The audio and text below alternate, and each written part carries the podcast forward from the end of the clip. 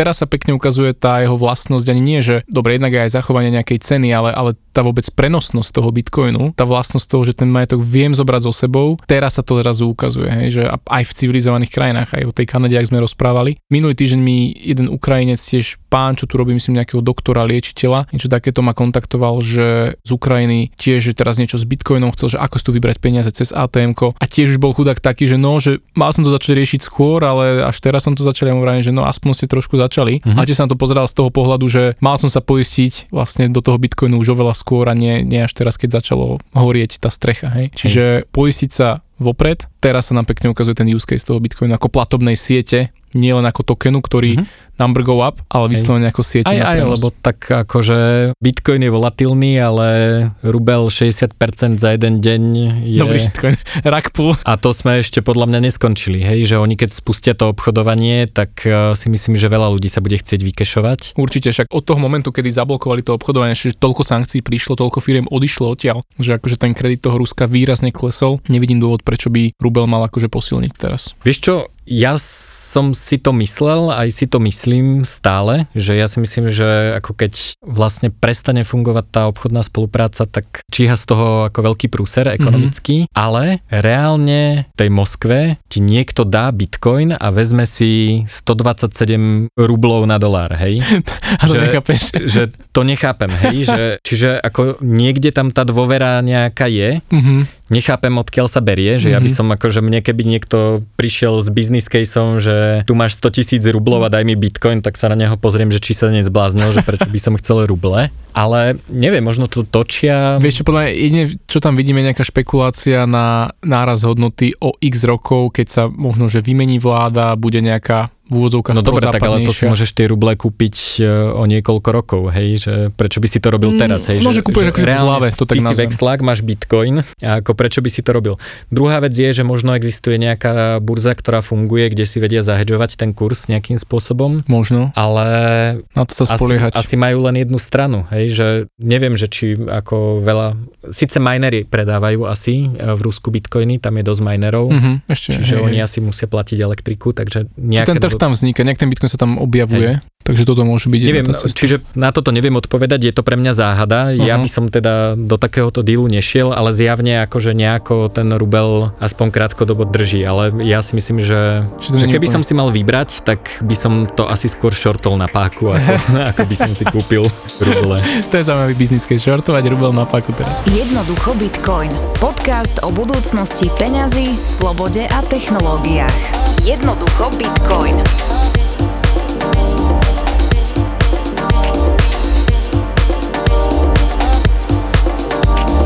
Vítaj v Jebečku, vítaj v podcaste Jednoducho Bitcoin. Rovnaké a... iniciály ako moje meno. Ozaj, inak vidíš, to je, to nie je náhoda, to je, to je vesmír. To je nejaký Satoshi, hore tam to zariadil.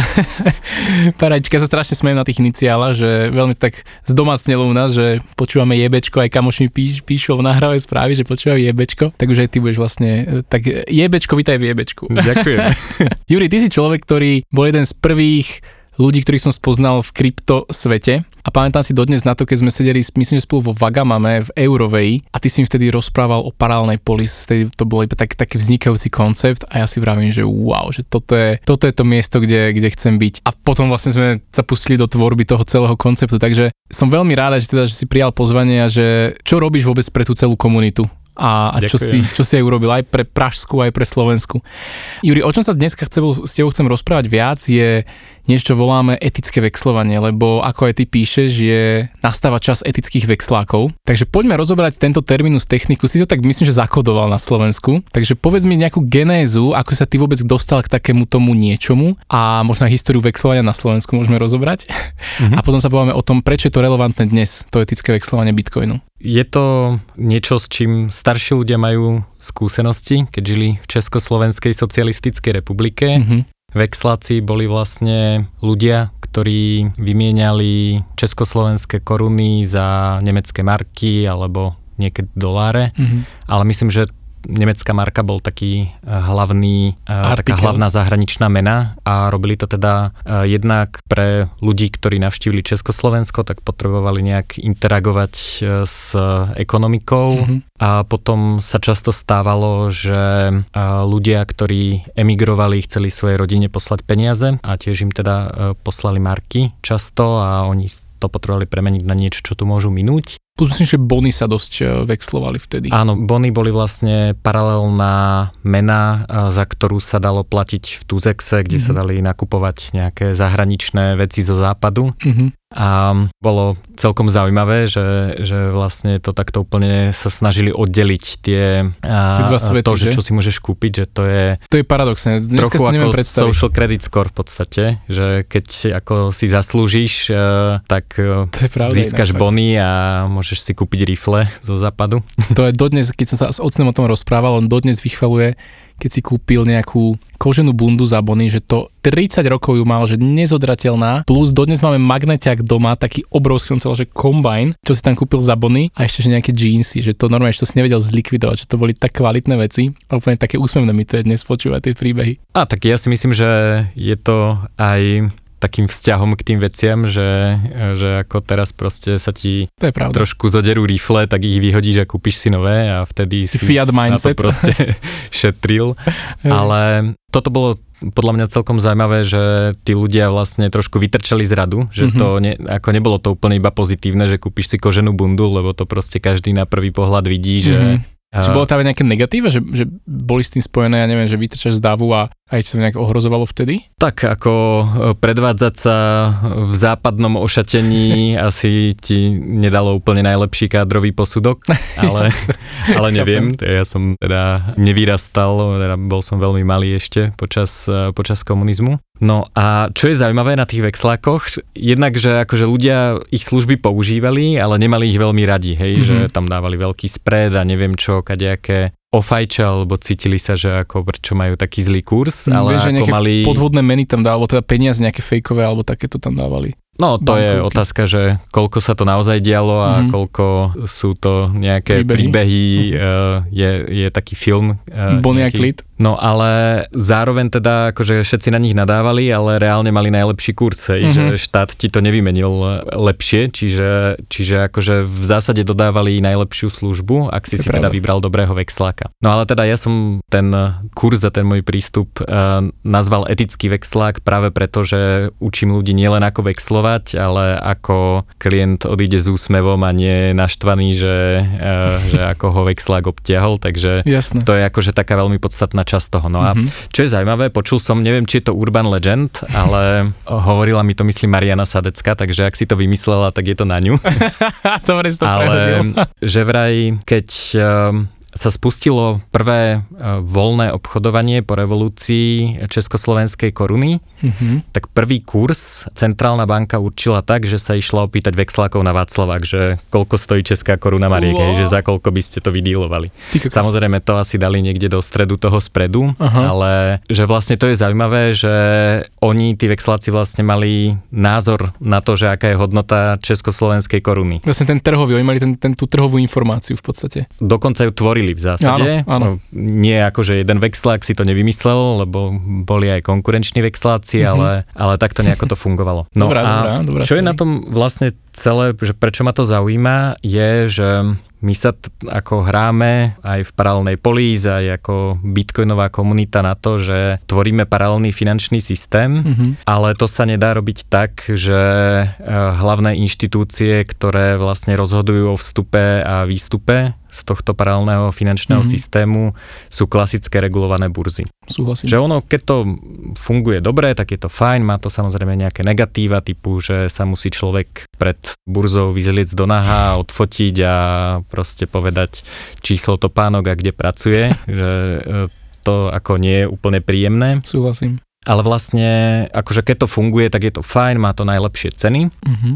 Akurát uh, sú situácie, kedy to fungovať prestane a takéto situácie zažívame mm-hmm. v dnešnej dobe. No a vlastne tí vexláci sú podľa mňa spôsob, ako prestupovať medzi tým paralelným finančným systémom a tým klasickým finančným systémom bez toho, aby to mohol niekto vypnúť, lebo vexlák je proste typek na ulici, alebo v dnešnej dobe teda typek v kaviarni, ktorý skenuje QR kódy a vymieňa papieriky. No a ja dosť cestujem a snažím sa vlastne všade používať Bitcoin a zistujem, že tí vexláci sú všade, hm. že to je uh, ako pomerne štandardná služba. Uh-huh. A napríklad, keď som išiel prvýkrát do uh, Paraguaja, tak som vôbec nepoužil to, že by som vybral peniaze z bankomatu, ale cez našu mikrosociálnu sieť sme dostali kontakt na vexláka a bol som normálne klientom vexláka, normálne uh-huh. prišiel typek e, na hotelovú izbu,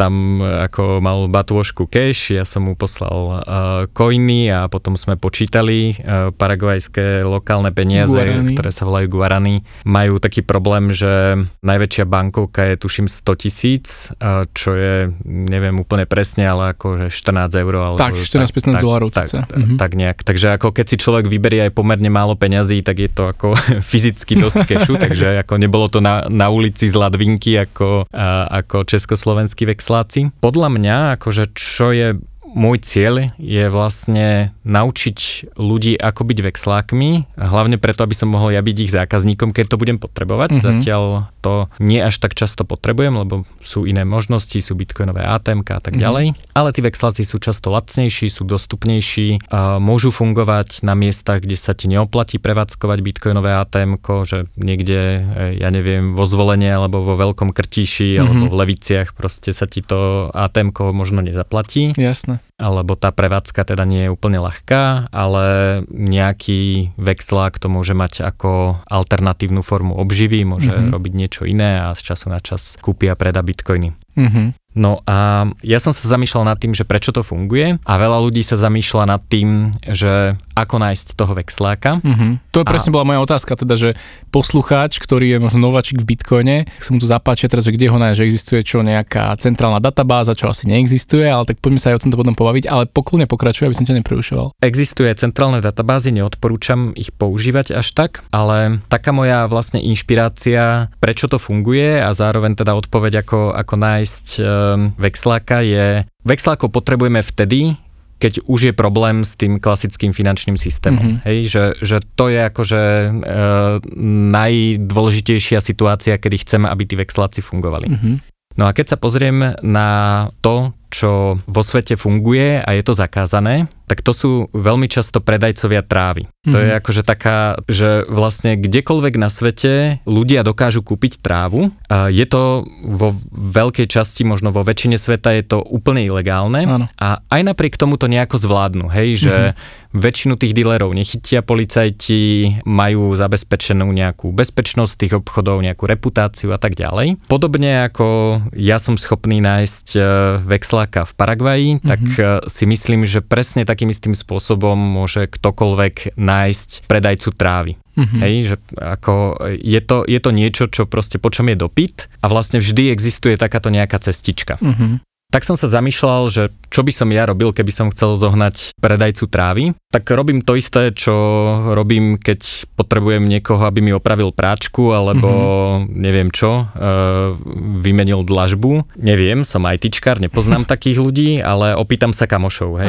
Nepoznáš niekoho, kto, neviem čo, predáva trávu, opravuje práčky alebo mm-hmm. vymieňa dlažbu. 90% kamarátov možno odignoruje, e, lebo nepoznajú alebo proste nechce sa im zamýšľať. Mm-hmm. Niektorí mi odpovedia odporúčia, čiže mám osobné odporúčanie, mm-hmm. že tento človek mi opravil práčku, mm-hmm. alebo mám možno 1% kamarátov, ktorí si povedia, a chcem Jurajovi pomôcť, síce neviem odpoveď, ale opýtam sa mojich kamošov. Áno. Táto sociálna sieť vlastne týchto obchodných kontaktov uh, sa volá sieť malého sveta. Uh-huh. Uh, to je teória, uh, volá sa aj 5 degrees of separation, 5 stupňov alebo 5 uh-huh. Mhm. krokov uh, oddelenia. To je o tom vlastne, že vieš kohokoľvek na svete vlastne kontaktovať na najviac 5 krokov. Presne tak. Nebolo to 7? Ja si to pamätám ako 7. A možno sa, možno sa milím, možno Ako ono to číslo samozrejme nie je jedno, ale akože že je veľmi malé to číslo. Áno, je veľmi malé. Že, že 7 miliard ľudí na 7 krokov je brutál. Hej? Presne. Čiže akože keď chcem nájsť predajcu pračky v Bratislave, tak uh, ako väčšinou ho získam na jeden krok a vo výnimočných prípadoch na dva kroky, lebo uh-huh. nás je tu neviem koľko, pol milióna. Tak. Takže keby som chcel hľadať vexláka, tak urobím toto. Tu je dôležité samozrejme urobiť aj druhý krok a to je opýtať sa, OK, kto to je, máš s ním dobré skúsenosti, mm-hmm. kde robí, už si s ním robil obchod. Či nejakú reputáciu získať. Ne, nejakú reputáciu. Tá reputácia by sa mala preniesť aj opačným smerom. Samozrejme ten vexlák tiež chce vedieť, e, s kým obchoduje, mm-hmm. vybudovať nejakú formu, formu dôvery a potom to môže fungovať. Mm-hmm. Ja teda, keď som prišiel do Paraguaja prvýkrát, tak som tam nikoho nepoznal, ale kamoška niekde proste niekoho poznala a prepojila nás priamo, priamo s vexlákom. Mm-hmm. Opýtal som sa jej, že aký CCA deal robila, že či to je 100 tisíc guaraní alebo 100 miliónov guaraní. Mm-hmm aby som teda vedel, že, že s čím môžem počítať, aké má poplatky a vlastne tá reputácia sa preniesla oboma smermi, čiže stretnutie s, s Vexlákom bolo super s úsmevom a bez akýchkoľvek komplikácií, žiadne prekvapenia, nič. Mm-hmm. Podľa mňa lepšie ako to ísť hľadať úplne náhodne na ulici a vravím, ja, e, ktorý e, som tam bol prvýkrát v živote, som bol schopný urobiť takúto operáciu. Takže myslím si, že toto funguje dobre. Nie vždy to musí zafungovať, lebo vo vašej lokalite žiadny vexlák byť nemusí, mm-hmm. tak odporúčam robiť druhý krok. Teraz som o tom zverejnil blog u mňa a to je vytvoriť si nejakú lokálnu vexlovaciu skupinu. Tam nemusia byť profi vexláci, sú ľudia, ktorí potrebujú predať bitcoiny, lebo chcú zaplatiť nájomné alebo mm-hmm. niečo. Čiže väčšinou sú to také malé alebo relatívne malé komunitné skupiny, že 10 kamarátov z nejakého napríklad malého mesta, čo sa poznajú, si sa dohodnú, že si vytvoria takúto skupinu blogu odporúčam, aké messengery používať, to znamená mm-hmm. nie nejaký Telegram alebo takéto Čo skôr uh, asi signál, spyvery, ale signál alebo mm-hmm. element, na, napríklad mm-hmm. teraz skúšam. Hovorím tam teda, ako to robiť. Tam je podľa mňa veľmi dôležitý taký ten sociálny aspekt, že to je skupina kamarátov. Rovno odporúčam založiť dve. Jedna je diskusná, kde si posielate mm-hmm. linky, čo je nové a tak ďalej. A jednu, kde sú iba trady, kde poviem, že predám bitcoiny za 1000 eur, neviem čo, môžem dať poplatok alebo mm-hmm. zľavu a chcem platbu v hotovosti. Čiže v tej ako tradovacej skupine by nemal, nemali byť otázky a spam, ale vyslovene len, len ponuky a dopity. V tej diskusnej skupine vlastne môže prebiehať taká socializácia, nejaká diskusia, môžu sa uh, raz za mesiac stretnúť niekde na večeri, pokecať. Jasné. Podľa mňa je to toto dobré vlastne robiť ešte predtým, ako to potrebujeme. Čiže, mm-hmm. čiže vytvoriť si to podhubie. Áno, vytvoriť si to podhubie. Čo je dobré si tam uvedomiť, že väčšinou uh, vlastne nevyriešim len svoj problém, ale vyriešim aj proti problém niekoho iného. Mm-hmm. Hej, že v týchto skupinách nie sú nejakí super profi vexláci, ako niekedy už tam sú, čo je dobré, lebo vedia vybavovať aj na obe strany. Hej, taký nevyvážený dopyt, hej, mm-hmm. že teraz keď Bitcoin spraví uh, krát dva, uh, čo dúfam, že bude čoskoro. Som pesimista, väčšinou hovorím krát 10, ale tak uh, žijeme ťažké časy. Áno, tak krát 2 nám stačí. A takže krát 2 by nám stačilo. Tak uh, samozrejme, ako málo ľudí chce nakupovať zrazu drahý bitcoin, mm-hmm. lebo očakávajú, že to možno spadne alebo niečo a ten, ten taký poloprofi vexlák vlastne môže ísť oproti takémuto uh, dopytu, ktorý, ktorý väčšinou nechce ako vyklírovať mm-hmm. nejaký človek len preto, že, uh, že si chce prikúpiť bitcoiny. Poďme no. o tom, ty si otvoril vlastne tému, že poloprofi vexlák a ako si to má človek predstaviť, že čo ten vexlák musí vedieť robiť alebo aké nástroje potrebuje na to, aby mohol byť vexlákom? V prvom rade vlastne každý takýto vexlák ide väčšinovo proti tomu, čo robia všetci ostatní. Hej, že kupuje drahé bitcoiny mm-hmm. a mhm. predáva lacné bitcoiny. Tak, tak a teraz povedal. presne posluchač si povie, že prečo by som ja kúpal drahé bitcoiny a predával lacné, ale má tam na to nejaký nástroj. Áno, a nástroje, ktoré ľudí učím používať, sú uh, spôsoby, ako si zahedžovať kurz. A dá sa to robiť rôznymi spôsobmi, uh, či už cez stablecoiny alebo cez bitcoinové deriváty. Môžem si zahedžovať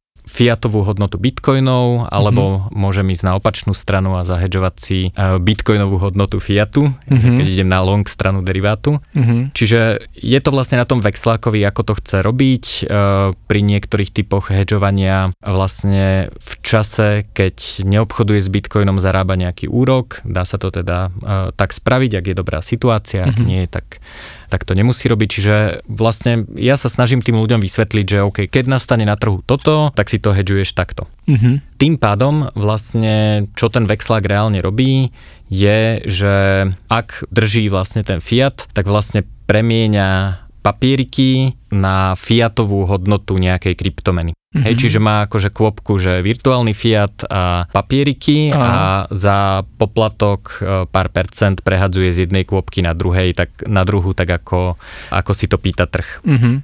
Ja si myslím, že v tých tradovacích skupinách tá potreba tohto poloprofi vexláka nie je až také veľká, Mhm. že tam proste naozaj e, sa dá ísť, e, o, akože dá sa nájsť tá protistrana, Áno, hej, že, áno, že tie extrémy nie sú zase až také časté, hej, že Mhm. teraz proste neviem povedať, že či viac ľudí kupuje a predáva, proste niekto, niekto niečo potrebuje, Mhm. tak teraz uh, nahrávame to, neviem koľkého je, 16.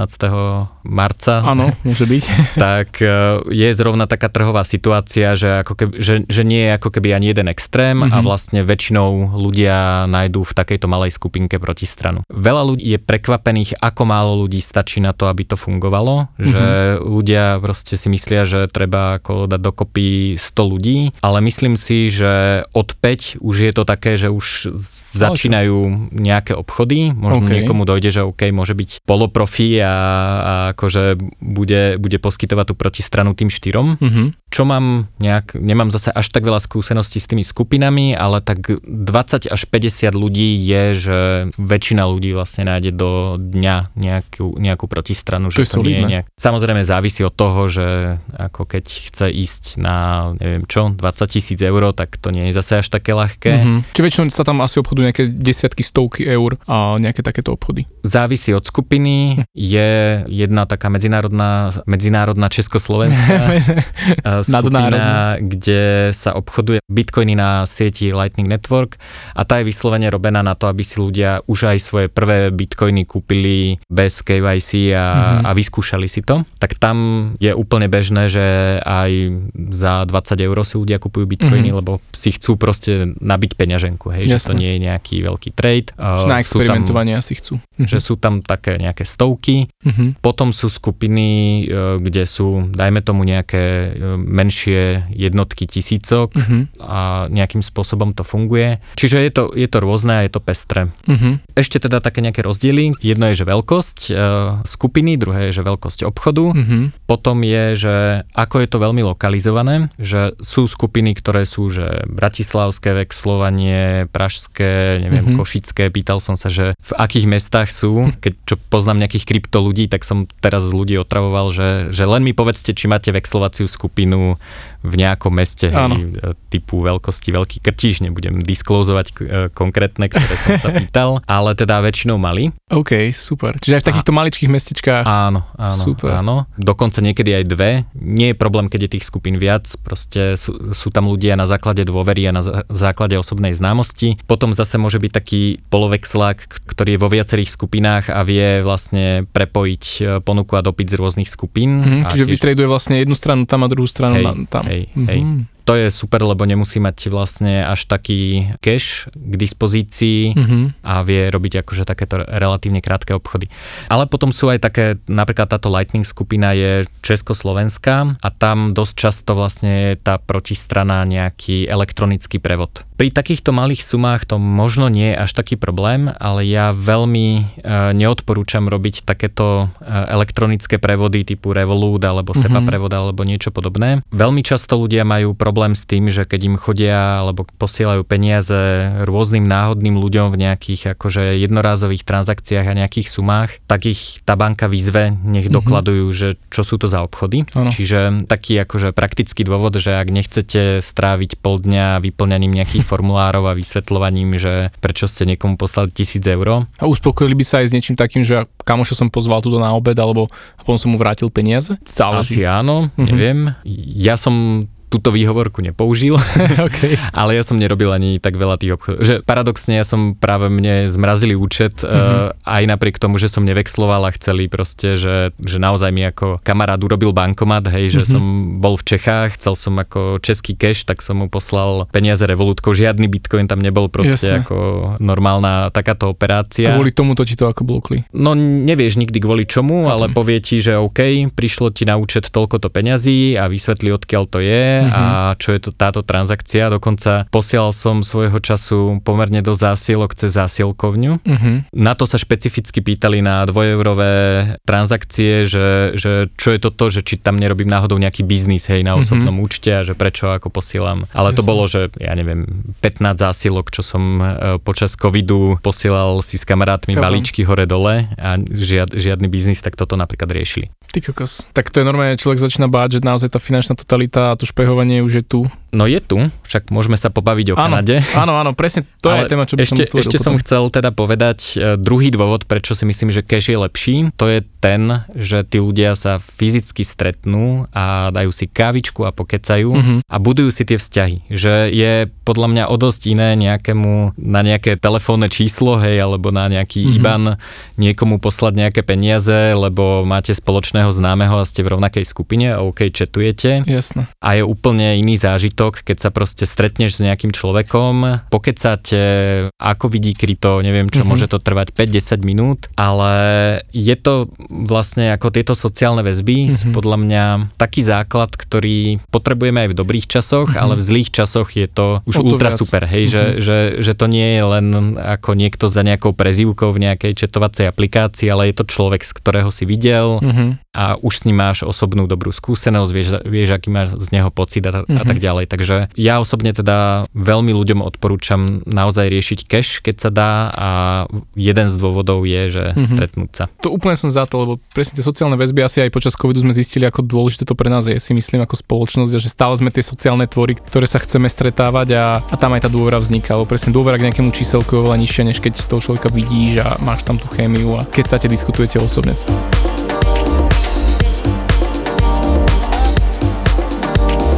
Čo sa týka toho, že OK, máme tu nejakých tých poloprofesionálnych alebo profesionálnych vexlákov, vravali sme tu niečo o hedgingu, možno mnoho nováčikov ani nevie, že čo to vôbec znamená. Ty si teda urobil kurz s názvom Etický vexlák, kde učíš ľudí, ako používať tieto nástroje, ako sa stať tým vexlákom, tým poloprofesionálnym a benefitovať aj z jednej strany, aj z druhej strany, aj keď Bitcoin je drahý, aj keď je lacný. A kde tento kurz nájdeme, alebo ako sa k nemu dostať? Tak u mňa na webe juraj.bednar.io mm-hmm. môžeš dať linku do popisu. Dobre. Tam je, tam je obchod, alebo hore v menu nájdete kurzy. Je to teda, volá sa etický vexlák. Mm-hmm. Upozornil by som, že je to kurz pre pokročilých užívateľov Bitcoinu, mm-hmm. čiže on síce obsahuje pre istotu aj základy, aby tam tí vexláci niečo našli, ale ja som sa rozhodol, že tento kurz predávam iba za krypto. Mm-hmm. Práve preto, aby si ho nekúpil niekto, kto si ide založiť svoju prvú peňaženku. Čiže to nejaké také sito. Hej, uh-huh. pre takýchto ľudí mám možnosť e,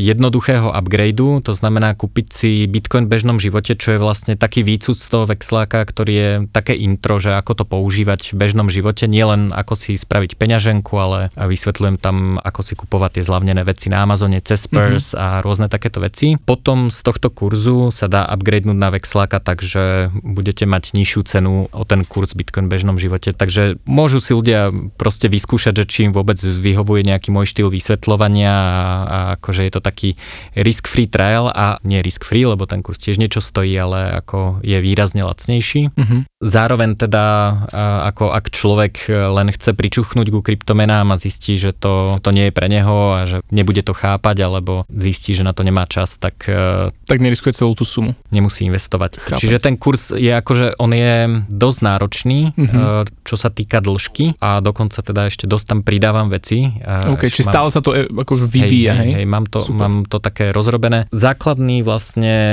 taký predpoklad toho môjho kurzu je, že ani ten vexlak, že musí to fungovať bez toho, aby použil akúkoľvek z tých regulovaných inštitúcií, kde musí ukázať občiansky. Hej, mm-hmm. čiže pre mňa je základné kritérium, že neodporúčam nič, kde treba KYC. Toto teda musím dozmeniť, hej, lebo mm-hmm. prvá verzia bola uh, s kurzou BitMEX, ktorú Američania Američania dotlačili teda do, do, toho, do toho KYC. Uh-huh. Mhm. Aj napriek tomu, že teda nevyužíva žiadne bankové prevody a ani, ani nič, tak to tam musím teda dať poznámku, že OK, tak teraz sú takéto alternatívy a takto sa to robí. Ja si myslím, že, že v takej nejakej 20-30 človekovej vexlackej skupine, e, kde si ľudia navzájom pomáhajú, tak z tých 20-30 ľudí možno jeden by bolo fajn, keby, keby mal prešiel kurz. tým kurzom, mm-hmm. ale nie je to ako niečo, čo musí vedieť každý bitcoiner, ale na druhej strane je to ako podľa mňa pekná zábavná aktivita, mm-hmm. ktorá ako keď vás to baví a chcete si vyskúšať, že ako, ako môžete v takom, v takom ako trhovom panku, ako je Bitcoin, kde vám tá hodnota skáče hore-dole vlastne reálne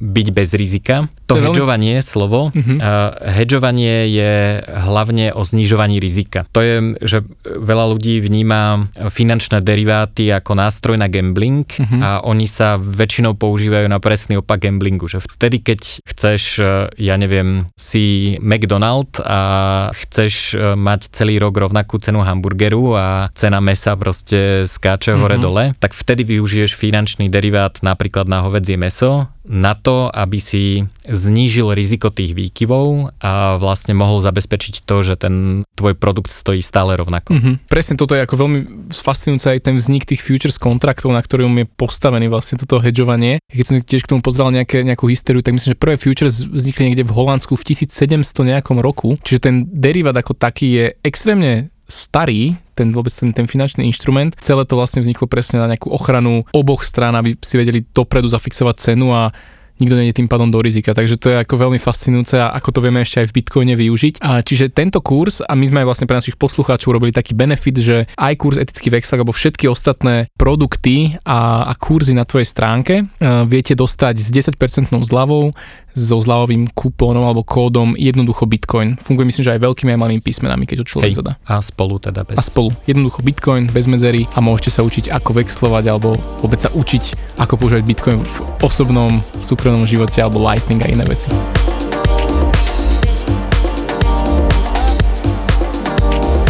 OK, otvorili sme hedging a plus sme načali trošičku tému vexlovanie a ako vie to pomáhať v dnešnej situácii. Dnešná situácia nenahráva súkromiu, nahráva skôr nejakému finančnému špehovaniu alebo deje sa to. A ja som veľmi tak ostro sledoval situáciu, že sa diala v Kanade s tými trackermi. Tak poďme sa na toto pozrieť, že vôbec čo sa tam udialo uh-huh. a ako Bitcoin tam vôbec pomáhal.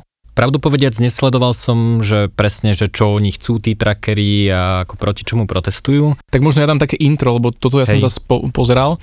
V podstate v Kanade vznikli tzv. mandates, mandáty na to, kamionisti, ktorí vstupovali do Kanady alebo išli dole do Ameriky, tak museli mať, povinne museli byť očkovaní. Uh-huh. Čo samozrejme nie každý akože keď máš niečo povinne nakázané, tak nie každému to vyhovuje, zároveň aj zdravotne to nemusí byť OK. Tak začali proti tomuto protestovať. A v Otave teda prišla ako prvá 70-kilometrová kolóna kamionistov, ktorí zablokovali mesto, zablokovali mosty, ulice a podobne a požadovali od vlády, aby, aby zrušila tieto mandáty, aby proste nebolo tamto povinné očkovanie. Uh-huh. Na toto im sa začali ľudia skladať na crowdfundingu a tam už môžeš možno Hej, premostiť. Čiže v zásade je to v demokratickej krajine, čo akože Kanada je ultracivilizácia, proste normálna demokracia, akože najlepšieho štýlu, aký Hej. akože, že, že to, ako hovoríme, že to je super demokracia mm-hmm. a mhm. zrazu niekto začne protestovať proti vláde a akože tej vláde sa to nepáči tak, že ešte dokonca, akože skončilo to tak, že aktivovali nejaký mimoriadný stav,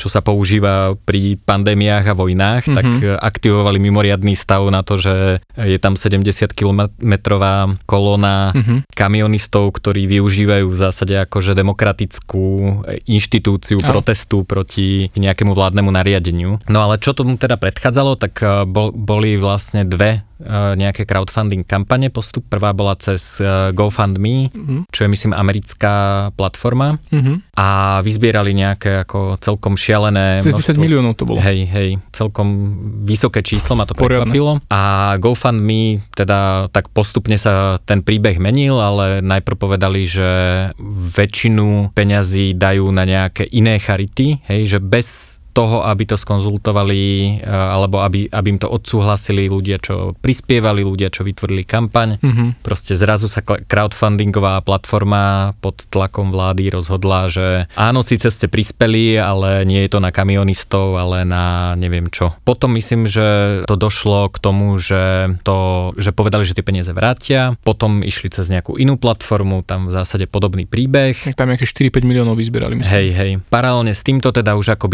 bitcoinery videli, že e, OK, e, vidíme, že klasický finančný systém e, sa...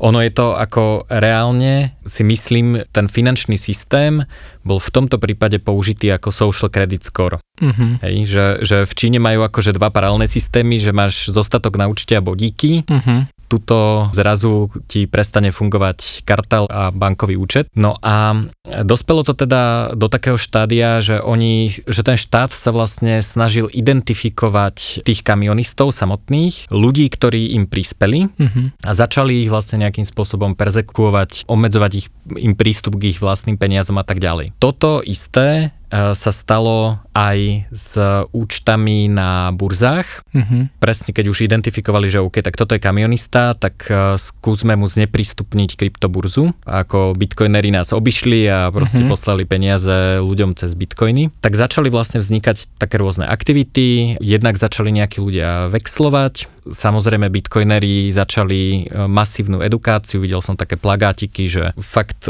určite to zvládne aj kamionista, ak mm-hmm. vie mhm. používať GPS-ku, tak e, proste tu je Lightning peňaženka, takto si môžete kúpiť kupóny do Amazonu, Walgreens, neviem čoho, cez, mm-hmm. dajme tomu Bitrefill a tak ďalej. Takto si to môžete vymeniť, takto sa to posiela, príjma a tak ďalej. Čiže mm-hmm. na jednej strane vlastne edukácia pre tých kamionistov, mm-hmm. na druhej strane vlastne tí bitcoinery nielen, že im poslali tie peniaze, ale vlastne im vytvorili nejakú takú tú podpornú schému, ako to vymeniť. Boli tam nejakí vexláci priamo v tej Otave na tých miestach. Neviem osobne vyhodnotiť škálu, lebo tak samozrejme e, na Twitteri sa bitcoinery vždy chvastajú, ako zachránili svet. A, ale akože reálne tam niečo vzniklo, e, reálne to asi tým kamionistom pomohlo, pretože e, sa dostali k nejakým tým základným potrebám, ktoré, ktoré tam nemali ako inak získať, keďže nepracovali. Presne, presne, že nešla im mzda. Tam myslím, že nejakých 23 bitcoinov sa vyzbieralo behom pár dní a dokonca tam bol, bolo jedno video, kedy chlapík dával nejaký live stream, ten kamionista niekomu úplne, že mimo bitcoin, nejaké, nejakú takúto tému a za ním prišli títo bitcoinery a normálne mu dali obálku, že kde je normálne QR kód, že presne návod, ako si ten bitcoin pretaviť do, do eur alebo čo s tým robiť, presne to, čo ty spomínaš. A to bolo vyslovene zachytené na tento live stream nejakého úplne iného človeka. Takže reálne sa to tam dialo. Tomuto konkrétne tam dali nejakých, myslím, že 5 alebo 10 tisíc dolárov. Čiže naozaj distribuovalo sa to, učili sa tí ľudia presne ako hovoríš. Čiže mi sa veľmi páčila jedna iniciatíva vtedy počas toho protestu, že tam policia vyhlásila, že ktokoľvek prinesie kanistre s benzínom a naftom tým trackerom, tak bude akože zabasnutý, vypočúvaný a tak ďalej. A mi to pripomínulo scénu z V for Vendetta, jak tam všetci ľudia potom išli s tými maskami, tak normálne sú videá z tej Otavy, jak stovky ľudí idú s kanistrami, väčšina z nich prázdnych, uh-huh. len aby vlastne sa schovali Jasné. tí, ktorí reálne išli pomôcť tým trackerom. To bolo, to bolo akože geniálny pohľad, že tam sa behom jedného dňa vykúpili všetky kanistre v okolí, ktoré, ktoré sa dali a ľudia akože zo solidarity niesli prázdne kanistre, aby Jasné. sa tí reálni schovali. Čiže to bolo, že wow. Zaujímavé a rovno, keď to naplníš vodou, tak máš aj workout zadarmo. Super. Ja si myslím, že také dve dôležité veci, ktoré toto ukázalo, jednak to, že teda môže sa to stať aj v demokracii. Mm-hmm. Mne sa páči v David Henmeyer Hansen je autor frameworku Ruby on Rails a firmy Hey a. Basecamp. Mm-hmm tak on napísal taký blog. Že kedy... I was wrong about Bitcoin? Áno, áno. Uh-huh. Že vlastne všetci tí libertariánsky blázni, ktorí ako rozprávali, že, že ako túto Bitcoin nám zachráni e, svet pomaly, tak si myslel, že, že sú to úplní blázni. Akože uh-huh. aj v tom prvom blogu, keď písal o Bitcoine, tak vravel, že OK, jasné, vo Venezuele sa to hodí, ale ako Američania, tu proste takí tí e, klasickí libertariáni a klasickí liberáli, mm-hmm. takže vlastne super preháňajú, že proste doláre normálne fungujú, všade môžeš platiť cash a akože je to celé nezmysel a mm-hmm. ešte, ešte to proste aj páli elektrínu a neviem čo. yes. No a vlastne potom to tak trochu precitol a povedal, že OK, že, že fakt som sa mýlil, že nikdy by som nečakal, že v Kanade naozaj bude treba Bitcoin. Mm-hmm. A že vláda vlastne zneužije ten, to monopol. vyhlásenie mimoriadného no. stavu a, a situáciu na to, že používa vlastne finančný systém ako centrálne plánovanie alebo práve ten social credit. Lebo aj penalizačnú schému v podstate. Áno, áno. Lebo ja som tiež som tam zachytil na Twitteri rozhovor s nejakou babičkou, penzistka, ktorá poslala myslím, že 50 dolárov týmto trackerom, čiže žiadna veľká suma a presne zablokovali účet, kde chodila penzia, že teraz chudia si nevedela platiť veci a úplne zúfala ženská, hej? No. čiže oni sa, no nestrali sa ste o norme, starí, mladí, taký, onaký, blokácia účtov a úplná totalita, takže to ja som bol tiež z toho rozčarovaný, že toto sa vie udiať v Kanade, čo sme mali za nejaký etalón demokracie a, a, a slobody viac menej. No tu si treba podľa mňa veľmi uvedomiť, že všetka takáto moc, ktorú dáme vláde, tak sa vždy treba opýtať, že ako ju môže použiť niekto, kto nás nemá rád. Teraz, ja neviem, na Slovensku e, sme v situácii, kedy začínajú e, na pokyn Národného bezpečnostného úradu vypínať e, weby, stránky, rušiť domény, hostingy a tak ďalej. Ako samozrejme je tam kopec problémov, že toto je to, totál, že ultra nedemokratická vec mm-hmm. a to ja teda akože nie som akože nejaký super zástanca demokracie, podľa mm-hmm. mňa ten štát až tak nepotrebujeme. Ani s ohľadom na demokraciu to podľa mňa nie je dobré, pretože tam nie je žiadna možnosť odvolania, hej, mm-hmm. že nie je tam opravný prostriedok, e, nemôžeš sa súdiť o to nič, proste Jasne. úradník povie, že mal si biznis a teraz e, zrazu nemáš biznis, hej, mm-hmm. že jedným, jedným papierom, jedným podpisom ti proste zrušia biznis. No jasne. Samozrejme použili to proti hlavným správam, rovno vyšlo videjko, ako typek ten ruský vojenský ataše tam brajboval jak vexlak 500 eurami e, toho typka. No, tak samozrejme všetci ho nemáme radi, takže mm. všetci tlieskajú, že vypli hlavné správy. Ako ja tiež som nebol klient hlavných správ, mne to osobne nevadí, lebo som to nečítal, boli ano. to bláboli. Ale teraz je otázka, že OK, a čo s týmto zákonom, keby bol premiér Kotleba? Mm-hmm. Hej? Že, či, či by sa ti páčil takýto zákon Presne. v takejto situácii. Hej? Presne. A, a to je to isté s tými, s tými kanadskými trackermi, že, že však OK, máme dobrú vládu, sú ako super eco-friendly, neviem čo, mm-hmm. budujú Vogue, sú proste, akože tá majorita si ich zvolila a oni proste Áno. sú spokojní pravdepodobne, alebo teda minimálne si to vybrali v mhm. nejakých posledných voľbách. Ale konflikt nastal s tými, ktorých teda ten Trudeau nemá rád a mhm. vidno to, že, že, že to bolo podľa mňa brutálne zneužitie moci. Súhlasím. No a tá druhá vec, ktorú toto ukázalo, je, že e, tie centralizované burzy a crowdfundingové platformy sú súčasťou toho tradičného finančného mm-hmm. systému. Hej, že my veľa ľudí ako hodnotí Bitcoin podľa toho, že avšak hackli MTGOX alebo mm-hmm. avšak Coinbase proste ťa uzeruje otázkami a tak ďalej, ale že toto nie sú v zásade bitcoinové služby, hej, mm-hmm. že to,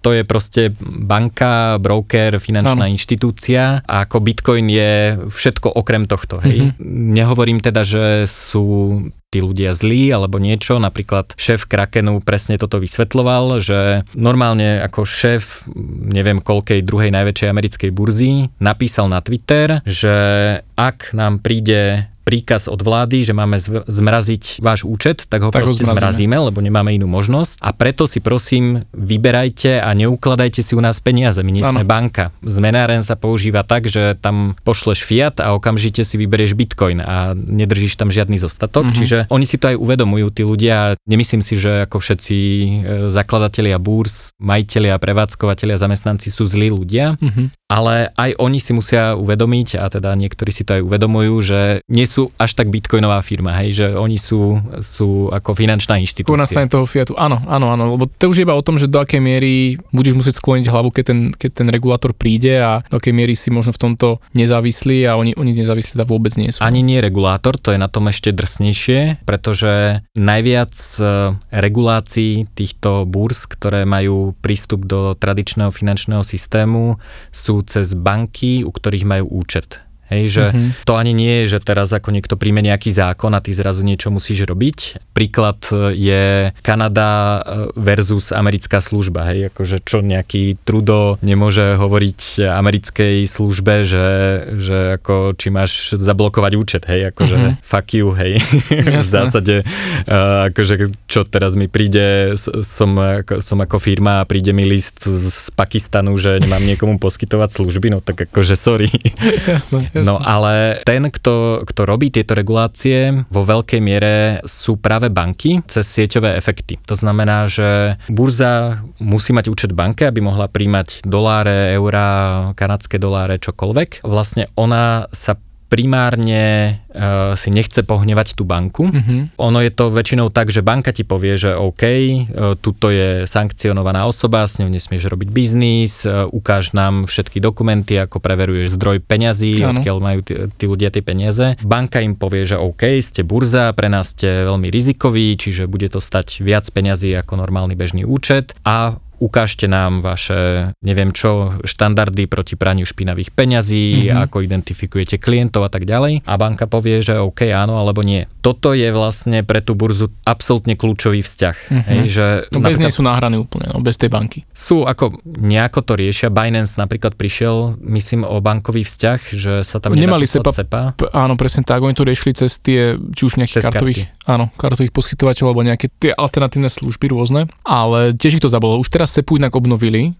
Mm-hmm. Prišiel mi nejaký tento newsletter, ani som nevedel, že ho odoberám, takže prišiel mi newsletter od, od Binance, že obnovili sme SEPu, Uh-huh. Takže že ľudia jasajú, ale no, ako no, Binance... Ale je to práve to, že tá banka vlastne rozhoduje o tom. A, držia ich za gule dosť, dosť a, veľa, áno. A, a banka, a banka ako nemusí čakať, kým nadpolovičná väčšina zamestnancov zdvihne ruku. Banka proste povie, že nepáči sa nám riziko a proste buď urobíte toto, alebo, alebo vám zrušíme účet, hej. Že to nie je nejaké ako zase nejaký demokratický proces, kde by sa o tom nejako rozhodovalo. Tak to Zau... potom zase tlačí na tie banky, lebo to sa potom vraciame možno k FATF ako Financial Presne tak. Action Task Force, čo je jeden kanclík e, v Paríži, ktorý... No, 20 ľudí, takže asi viacej. tak... Sedia v budove OECD. A, a, vlastne... a rozhodujú vlastne o, o finančnom svete v podstate. Áno. Takže to je dosť to je akože extrém centralizácie, by som povedal. Áno, ale vynútená vlastne decentralizovanie cez tie sieťové efekty. Áno, lebo oni to nenariadujú, oni to len dávajú ako odporúčania. Hej, je to odporúčanie, ale keď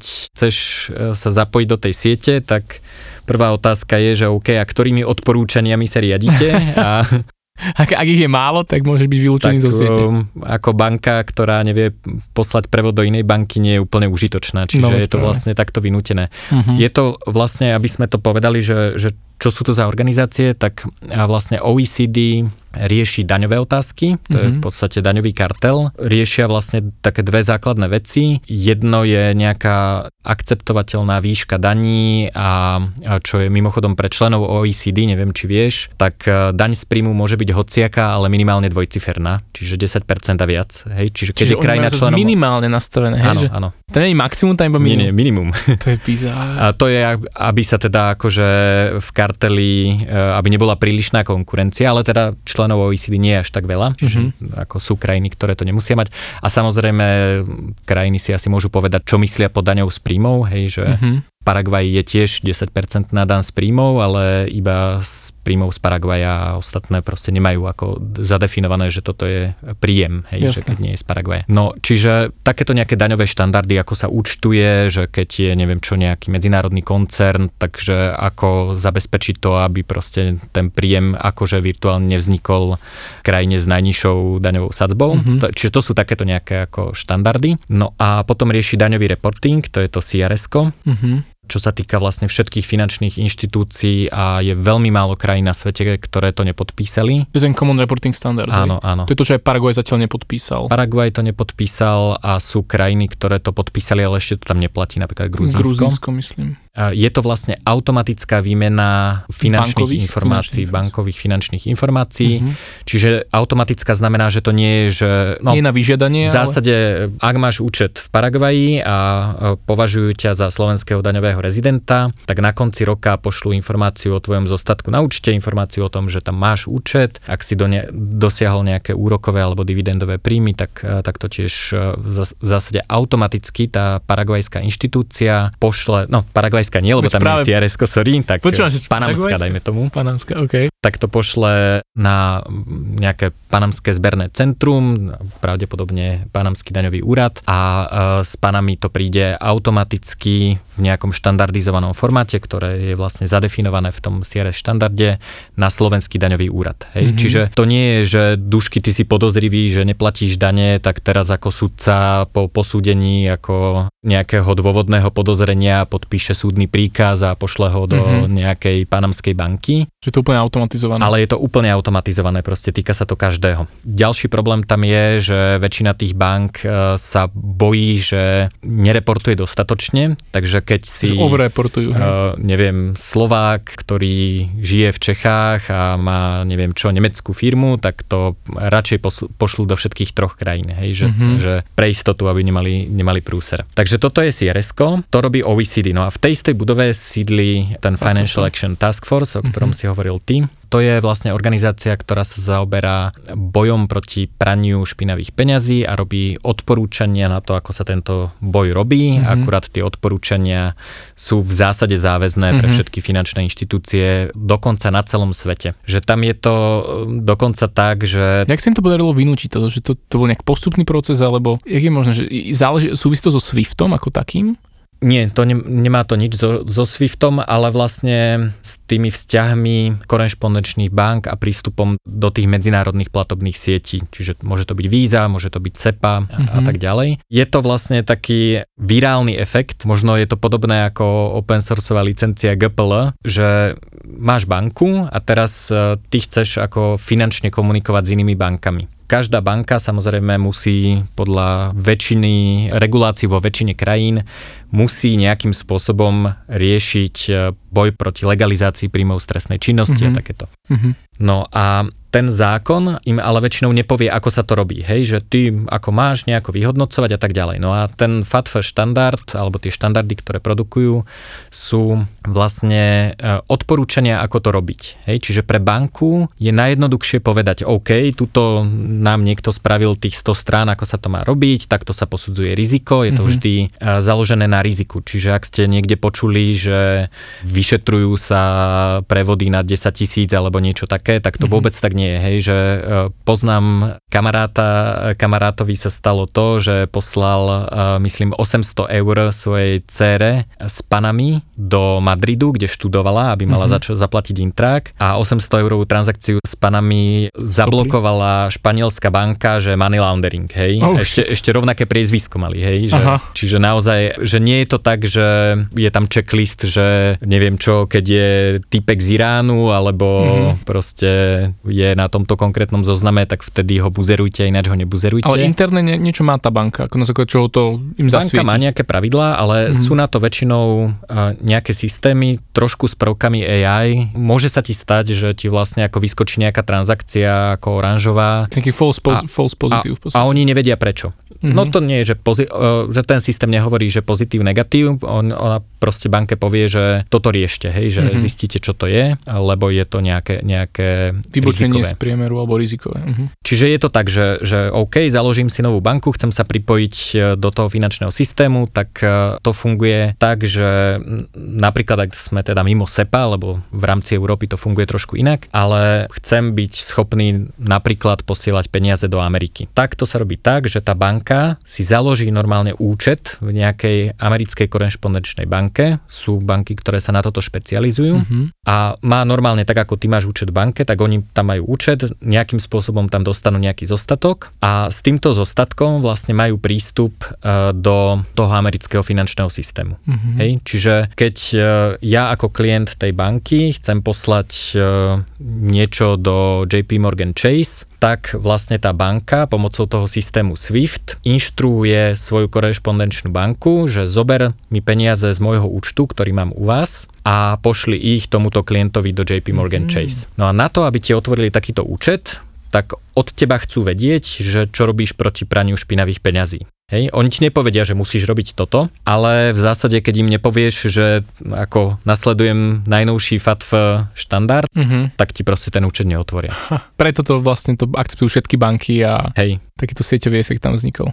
Je to mm, ako keby si sa chcel pripojiť na internet a povieš si, že nebudem používať protokol TCP/IP, ktorý používajú všetci, mm-hmm. ale som si vymyslel vlastný protokol, no tak ti povedia, že OK, ale ja tomuto nerozumiem, hej, že...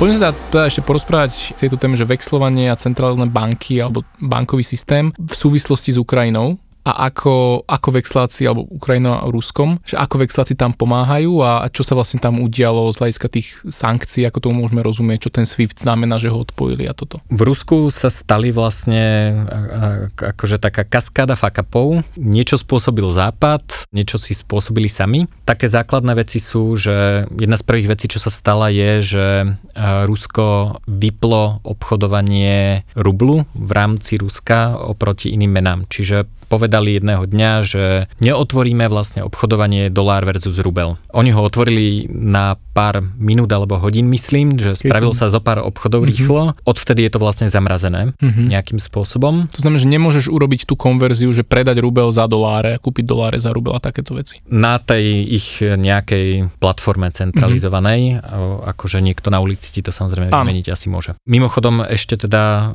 nesúvisí to priamo s rublom, ale vyplí aj akciovú burzu v mm-hmm. Moskve, čo teda nepoteší úplne majiteľov akcií, že zrazu ich vypli. Mimochodom aj západné burzy pauzili obchodovanie rôznych ruských, ruských firiem, mm-hmm. čiže napríklad Yandex, čo je nejaká, myslím, internetová firma ruská, mm-hmm je na London Stock Exchange a tiež sa neobchoduje, je normálne vypnutá, sú tam dva dôvody, že prečo je vypnutá. Potom vlastne ruskému štátu zamrazili rezervy, rezervy. centrálnej banky. Ale iba v doláro, iba dolárové rezervy. Aj v eurách. Aj v eurách? Aj v eurách. To je tiež zaujímavé, že...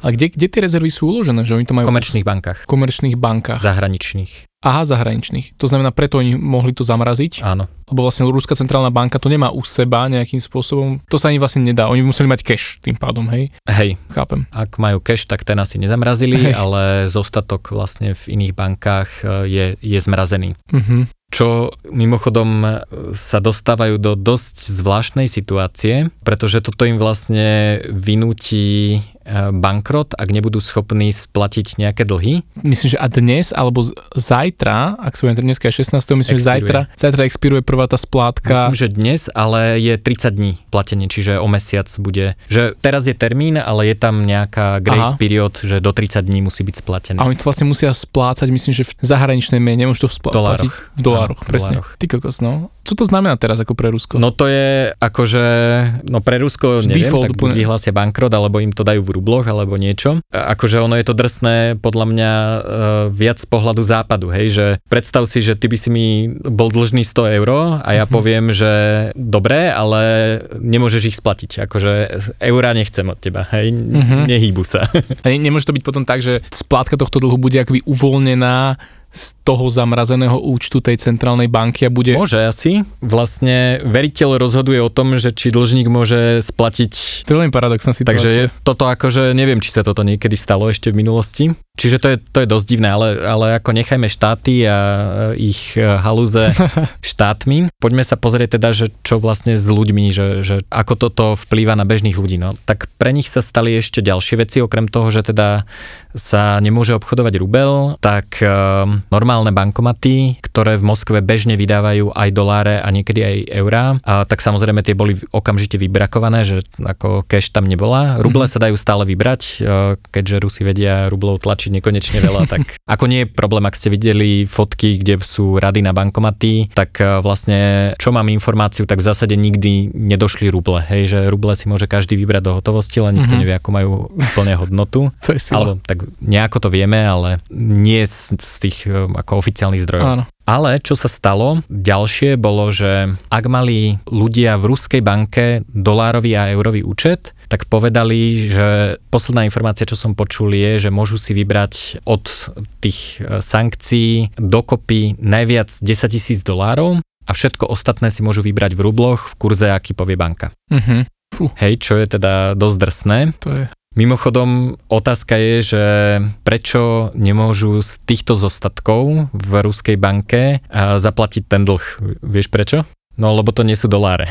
Lebo keď máš uh, dolárový účet v ruskej banke, uh-huh. tak uh, to je tzv. peňažný substitút. Volá sa to eurodolár. Je to vlastne nejaká pohľadávka denominovaná v dolároch, mm-hmm ale vlastne nemá ako keby, nie je krytá rezervou tými skutočnými dola- dolármi. Čiže tá banka ona nemá vlastne depozity v dolároch ako takých, ona, tá komerčná banka nemá dolárový účet nikde, ona to má ako keby len na, u seba v databáze ako číselko vidíš v dolároch, ale oni majú ruble, oni to majú kryté rublom, alebo jak to mám rozumieť? Je to trošku zložitejšie, ale predstav si, že, že prídeš e, do banky, povieš, že chcem hypotéku, ale chcem ju v dolároch. Že chcem si požičať doláre a splatím doláre. Oni teda ako nesiahnu do nejakých svojich dolárových rezerv, uh-huh. ale oni ti proste pripíšu doláre uh-huh. na, na tvoj účet a ty tým, že splácaš doláre, tak vlastne im sa e, zmenšuje tá istina, ktorú ty musíš ešte splatiť. Hej? Čiže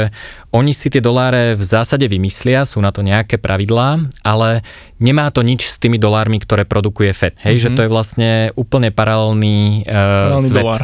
paralelný dolár. Čiže oni vlastne ako nemôžu len tak poslať e, tie doláre z tej, dajme tomu, Sberbank nejakým Swiftom ako splátku toho dlhu, pretože to nie je, v Rusku vymyslený dolár, hej, hej, že nie je to niečo, čo tá americká banka považuje za dolár. Takže tiež e, tam môžu robiť nejaké hedžovanie, niečo, ale, ale sú to ako vymyslené doláre. Mimochodom, väčšina uh, dolárov je v takejto podobe. Celko v obehu myslím, že áno. Áno, áno. áno.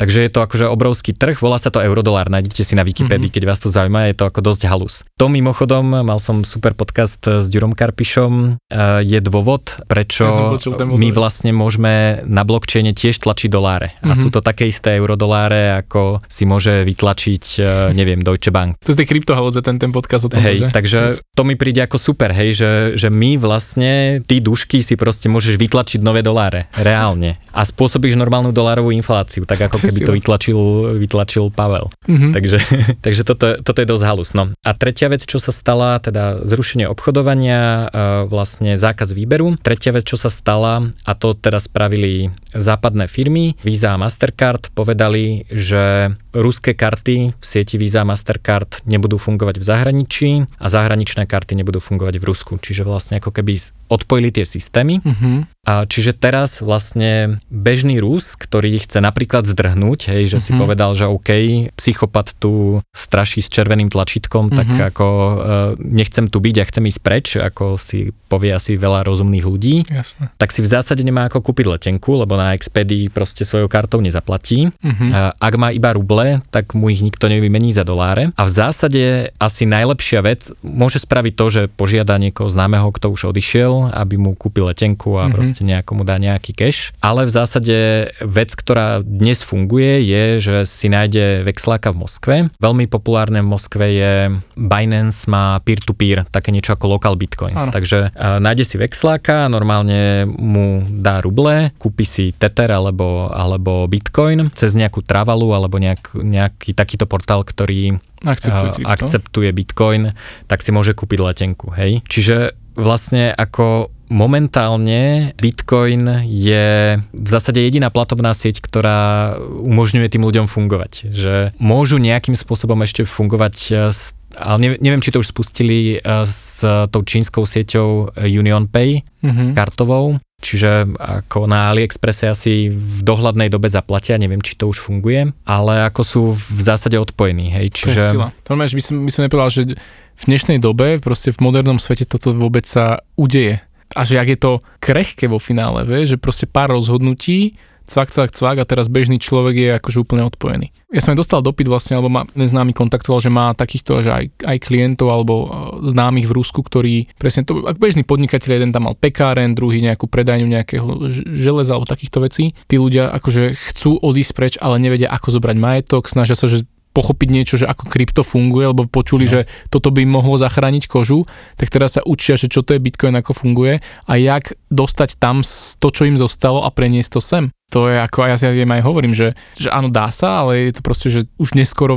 riešiť, lebo už tak situácia je kritická. O 60% svojho majetku už prišli len tým pádom kurzu rublu, hej? Áno, že áno to je, v princípe presne. presne ako to tak. si reálne si to predstav, že si mal na účte 10 tisíc eur a zrazu máš 4, hej? Že mm-hmm. to je ako, to, je to 60% číselka znejú, takže si to nevie človek predstaviť, ale Keď to máš je, životné to... úspory, tak to je akože 60% toho svojho času, ktorý si investoval do zarábania tohto celého je zrazu akože takto preč. Ja teda veľa ľudí, ktorých poznám a zarábajú v Rusku, tak hovorili, že nie sú psychopati a prvé, čo spravia, je, že to skonvertujú na dolár. Mm-hmm. Čiže ako v rubloch, ale otázka, že či na bankovom účte alebo na cash, ako poznám takých, čo aj na cash. Mm-hmm. Ale čo je tu dôležité si uvedomiť, a to je teda, to sa týka aj nás, ak je Bitcoin poistka proti takýmto arbitrárnym štátnym rozhodnutiam, a ani len štátnym, hej, Visa, Mastercard mm-hmm. sa rozhodla nie, možno na tlak štátu, ale mm. nemuseli, hej, že to bolo ich komerčné rozhodnutie. Presne tak ak je to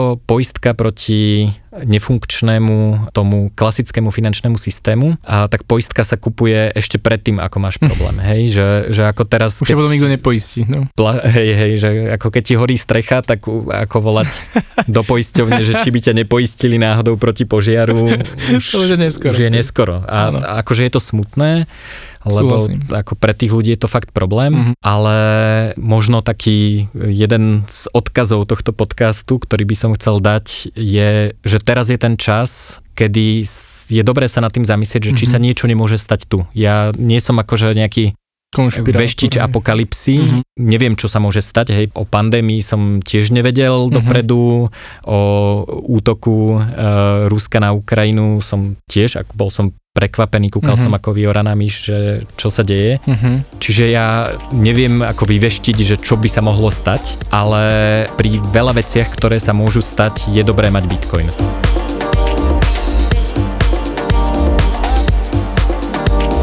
Čo by si odporučil nováčikom v Bitcoine? Nejakú taký Bitcoiny typ? sa ukladajú v hardverovej peňaženke, od ktorej máme privátne kľúče. Určite nie u nejakých tretích strán, kde podpisujeme zmluvy a ukazujeme občianské. Mm-hmm. Čiže v Bitcoine hovoríme, určite to povedalo veľa hostí, not your keys, not your Bitcoin. Mm-hmm. Dôležité sú obidve časti tohto odporúčania, čiže vo vlastnej peňaženke a, a v hardverovej peňaženke. Mm-hmm. Ja teda tým, že robím tie kurzy o Bitcoine, tak mi a v knihách e, dosť píšem o Bitcoine, tak uh, mi ľudia často píšu s otázkami a mám fakt veľa e-mailov, ktoré hovoria o tom, že niekto prišiel o Bitcoiny, lebo a sú dve možnosti. Skamery. Mal som softwarovú peňaženku a, a hackli ma, alebo nejako som mňa vylákali passphrase, tiež passphrase nikomu nikdy nie je žiadny upgrade peňaženky, kedy musíte zadať passphrase, nikdy sa nepíše do počítača. Mm-hmm. Myslíš seed alebo passphrase? Ob, oboje si, asi. V podstate oboje, hej. Druhý prípad je, že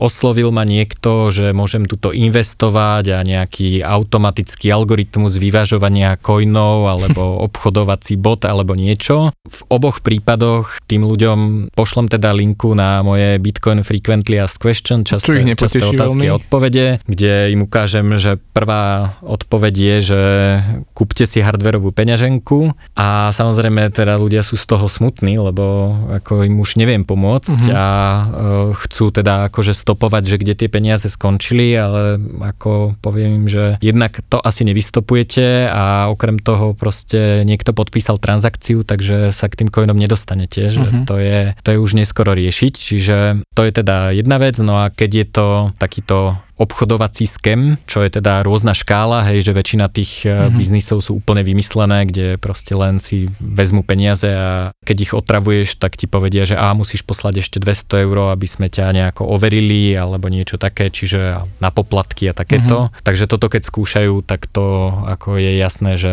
nikdy žiadne peniaze neuvidíš. A teoreticky sa to možno dá riešiť s policiou, neviem mm. ako, ako by dopadli, ale sa to ale ako nerieši, akože. v zásade sa s takýmito peniazmi môže človek rozlúčiť. A potom teda sú na nejakej, na nejakej akože druhej strane tohto sú firmy, ktoré sú, dajme tomu, nejakým spôsobom regulované, že s tým obchodujú a držia pre teba tie coiny. Vidíte to proste billboardy po celej Bratislave, že kúpte si cez nás bitcoin. Tam teda akože to asi nebude úplný rakpul, že, že nemáš nič, ale môže sa stať práve to, že vo vláde bude niekto, kto ťa nemá rád a uh, zrazu zistíš, že tie tvoje coiny nie sú až, tak nie sú až také tvoje, ako si si myslel, čiže naozaj vo svojej hardwareovej peňaženke. Je to podľa mňa akože jasné number go up a všetci zarobíme na bitcoine je super príbeh, uh-huh. ale podľa mňa tak ako zlato je proste užitočné a leskne sa a má nejaké vlastnosti, tak podľa mňa základná vlastnosť bitcoinu je suverenita uh-huh. nad svojimi vlastnými peniazmi